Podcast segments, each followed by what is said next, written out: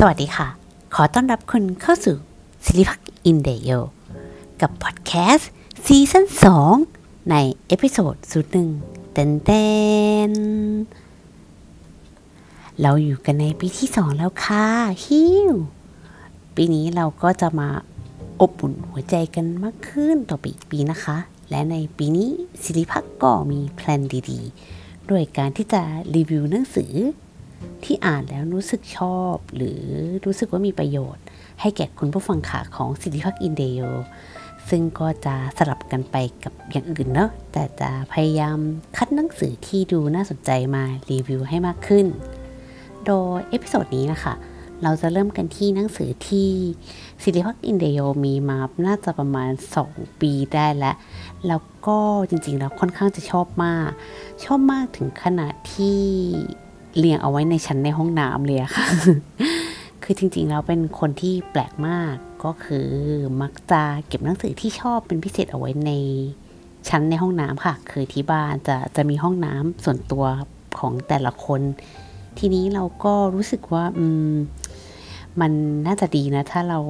เห็นหนังสือที่เราชอบอยู่ในสายตาเราตลอดคือ ถ้าเอาไปไว้ที่อื่นนะคะ มันก็จะไปปนกับหนังสือเล่มอื่นๆ เยอะ ๆ เนาะก็จะมองไม่เห็น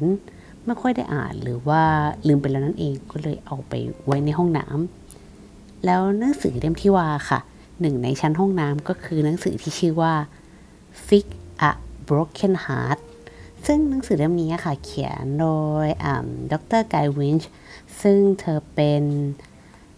นักจิตวิทยาเจ้าของบล็อก ชื่อดังที่ชื่อว่า Psychology Today นั่นเอง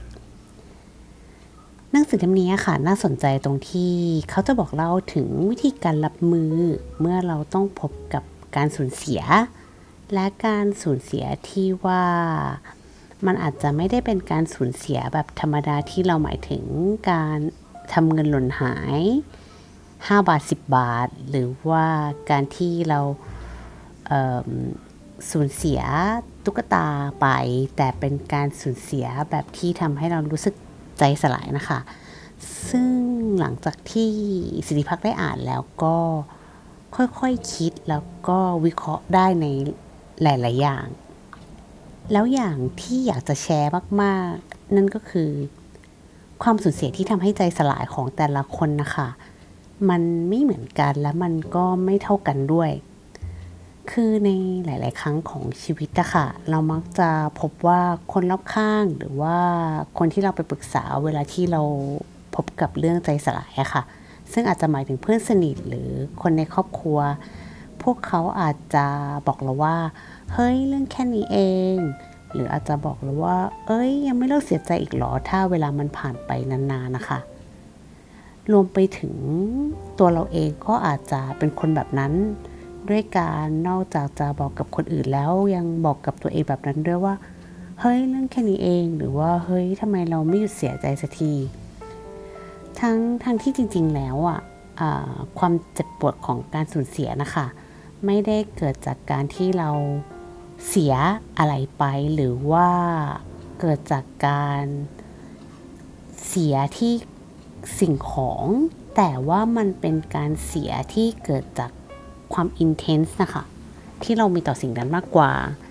อย่างในหนังสือนะคะ เขามีการพูดถึงผู้ชายคนหนึ่งที่เกิดอาการใจสลายเมื่อหมาของเขาที่ชื่อว่าโบเวอร์ตายจากไป คือจริงๆเราความจำไม่ค่อยดีก็จะจำไม่ได้หรอกว่าว่าผู้ชายคนนี้ชื่ออะไรแต่จะจำชื่อหมาได้ค่อนข้างแม่นซึ่งหนังสือนะคะ ก็ทำให้เรารู้ความจริงที่ว่าผู้ชายคนนี้เนี่ย คือเขาเสียใจที่หมาของเขาตาย จนกระทั่งเขาไม่สามารถทำงานได้ แล้วก็เอาแต่ร้องไห้แล้วก็เพื่อนร่วมงานของเขาอะค่ะ ก็ไม่เข้าใจว่าเขาจะเสียใจอะไรมากมายนะกับการที่หมามันตาย ทั้งที่มันก็เป็นแค่หมาตัวหนึ่ง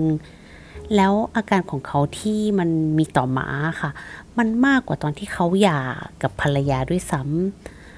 ซึ่งพอสิริพักอินเดโยอ่านนะคะ แล้วก็ลองค่อยๆคคิดถึงสิ่งที่เขาต้องเผชิญกับมัน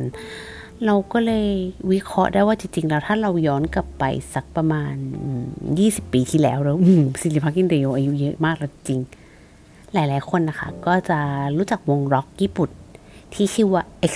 จะแปนจะแปนจะแปนที่มีมือกีตาร์ค่ะ อย่างคุณฮิเดะซึ่งตอนนั้นนะคะ เธอก็เสียชีวิต แล้วก็มีแฟนคลับมาฆ่าตัวตายจากไป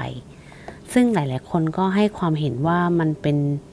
การกระทำที่เฮ้ยดูเกินกว่าเหตุไปหรือเปล่านะ นั่นนักร้องนะเออ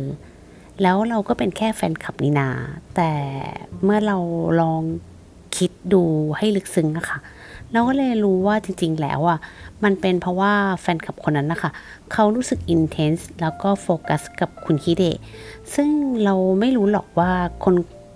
ฮิเดะเนี่ยเขามีผล effective อะไรกับใจของแฟนคลับบ้าง คือเขาอาจจะเป็นคนที่ทำให้แฟนคลับผ่านช่วงเวลาลำบาก หรือว่าเพลงของเขาให้กำลังใจ ซึ่งไม่ว่าจะ เป็นอะไรก็ตามค่ะ แต่การที่เรารู้สึก intense กับอะไรสักอย่างหนึ่งมันไม่ใช่เรื่องผิดแปลกอะไร แล้วก็ถ้าเรามองให้ลึกลงไปอะค่ะ แท้จริงแล้วในแง่ของการอินเทนส์ค่ะ มันมีแง่ดีด้วยนะ มันไม่ได้มีแต่แง่ที่ดูเหมือนจะหมกมุ่นหรอก แต่ว่าเราอย่างอย่างเช่นว่าเเราจะเห็นข่าวอยู่อย่างเสมอๆที่เกี่ยวกับ คนสไตล์แบบคุณพ่อขายยาวเนอะคือคนที่คอยช่วยเหลือคนอื่นเงียบๆ แล้วก็พอเหมือนมีใครรู้ขึ้นมาแล้วไปสืบหานักข่าวไปสืบอะไรเงี้ยค่ะ ก็จะสืบแล้วก็พบว่า เอ้ยที่เขาเป็นคนที่มีชีวิตที่คอยช่วยเหลือคนอื่นแบบเงียบๆ แท้จริงแล้วมันเป็นเพราะว่า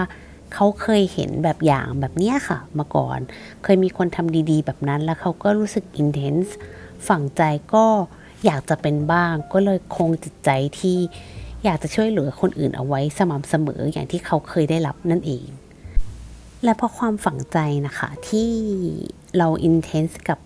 คนคนหนึ่งมาก ๆ หรือว่าสิ่งสิ่งหนึ่งมาก ๆเนี้ยมันเลยทำให้แต่ละคนนะคะ มีระดับความเจ็บปวดไม่เท่ากัน อย่างในหนังสือค่ะ เขาก็จะมีตอนที่เล่าเหมือนกันว่า มีผู้หญิงคนหนึ่งเธออกหักจากการนัดเดทผู้ชายในอินเทอร์เน็ต ซึ่งพอเราพูดถึงเรื่องของอินเทอร์เน็ตเนาะ perception หลาย ๆ คนก็จะบอกว่าแบบแค่ชอบเองจะเสียอะไรจะเสียใจอะไรขนาดนั้น หรือว่าเฮ้ยไม่ได้แต่งงานกันสักหน่อย นี่เพิ่งแค่รู้จักกันเองนะ แต่ระดับความเจ็บปวดแท้จริงแล้วที่ผู้หญิงคนนั้นเธอได้รับอะค่ะ เธอรู้สึกเจ็บปวดกับมันอย่างลึกซึ้ง เธอเจ็บปวดจริง ๆ มันคือความเจ็บปวดจากใจที่มันแท้จริงอะค่ะ แท้จริงแล้วมันไม่ได้มาจากความเพ้อฝันอะไรเลย เพราะว่าคนเราอะค่ะ มันมีความอินเทนส์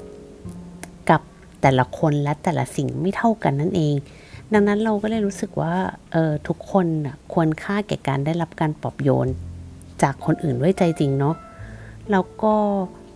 ในช่วงเวลาที่เขารู้สึกว่าชีวิตยากเกินไป หรือว่ามันไปต่อได้ลำบากเหลือเกินนะคะ เราก็ควรที่จะ เข้าใจเขาด้วยเหมือนกัน โดยที่ไม่ได้บอกเขาว่าเฮ้ยเรื่องแค่นี้เอง หรือว่าเฮ้ยมันไม่ได้ควรค่าแก่การเสียใจขนาดนั้นหรือเปล่า ซึ่งหลังจากที่ศิริพักอินเดโยได้อ่านหนังสือเล่มนี้แล้วอะค่ะ นอกจากจะเข้าใจภาวะการแตกสลายของจิตใจแล้วก็เข้าถึงการเยียวยาแล้วเนาะ มันยังสอนให้เราอะแบบสามารถรับมือกับภาวะที่เรารู้สึกแตกสลายได้ด้วย คือคนเราอะค่ะ มันไม่มีทางอยู่แล้วที่เราจะเจอภาวะแตกสลายแค่ครั้งเดียวในชีวิต มันอาจจะมีอีกหลาย ๆ ครั้ง โดยแต่ละครั้งก็อาจจะมีน้ำหนักของความแตกสลายไม่เท่ากันนั่นเองอ๋อแล้วก็อีกอย่างอะค่ะ ที่ศิริพักอินเดโยเข้าใจก็คือ แท้จริงแล้วอะสิ่งที่คนอื่นปฏิบัติต่อเราอะค่ะ ไม่ว่าจะเป็นสิ่งที่ดีหรือเป็นสิ่งที่ไม่ดีอะค่ะ มันก็สามารถทำให้เรารู้สึกแย่กับตนเองได้ ถ้ามันไม่ตรงกับความคาดหวังของเรา และหนึ่งในสิ่งที่จะปลดปล่อยเราจากความรู้สึกแย่ที่มีต่อตอนเองอะค่ะ นั่นก็คือความเมตตานั่นเอง เราต้องรู้จักเมตตาต่อตอนเองแล้วผู้อื่น หรือถ้าเรียกง่ายๆ อีกอย่างหนึ่งก็คือการให้อภัยนั่นเอง ซึ่งเราต้องฝึกมันค่ะ ถ้าเราไม่ฝึกมัน เราจะทำมันไม่ได้จากใจจริง แล้วมันก็จะไม่ได้ช่วยอะไร เมื่อไหร่ก็ตามที่เราเมตตาต่อคนอื่น และเมตตาต่อตัวเองด้วยใจจริงอะค่ะ รวมไปถึงการให้อภัยตนเองและคนอื่นได้ด้วยอะเราจะรู้สึกว่าใจของเราอะค่ะ มันปลอดโปร่งมากๆ แล้วก็มันจะผ่านจากผ่านภาวะของใจสลายอะค่ะ ไปได้เร็วขึ้น หนังสือเล่มนี้ค่ะ ก็เลยเหมาะกับทุกคน เพราะว่า ถึงเราจะไม่ได้อยู่ในภาวะแหลกสลายเนาะแต่ว่าอาจจะมีคนรอบข้างเราอยู่ก็ได้ หรือถ้าไม่ทั้งสองอย่าง แน่นอนว่าชีวิตอะค่ะ มันไม่มีทางแน่นอนเลย มันย่อมมีวันที่เราจะรู้สึกสูญเสียและแหลกสลายอีกครั้งหนึ่งเราควรรู้วิธีที่จะรักษาตนเองไม่ให้เจ็บปวดกับมันนานเกินไปและหนังสือเล่มนี้ช่วยคุณได้ จริง ๆ ค่ะ สำหรับวันนี้สิริพักอินเดียก็ขอลาคุณไปก่อน และเราจะมาพบกันใหม่ใน episode 2ของ season 2สำหรับวันนี้ สวัสดีค่ะ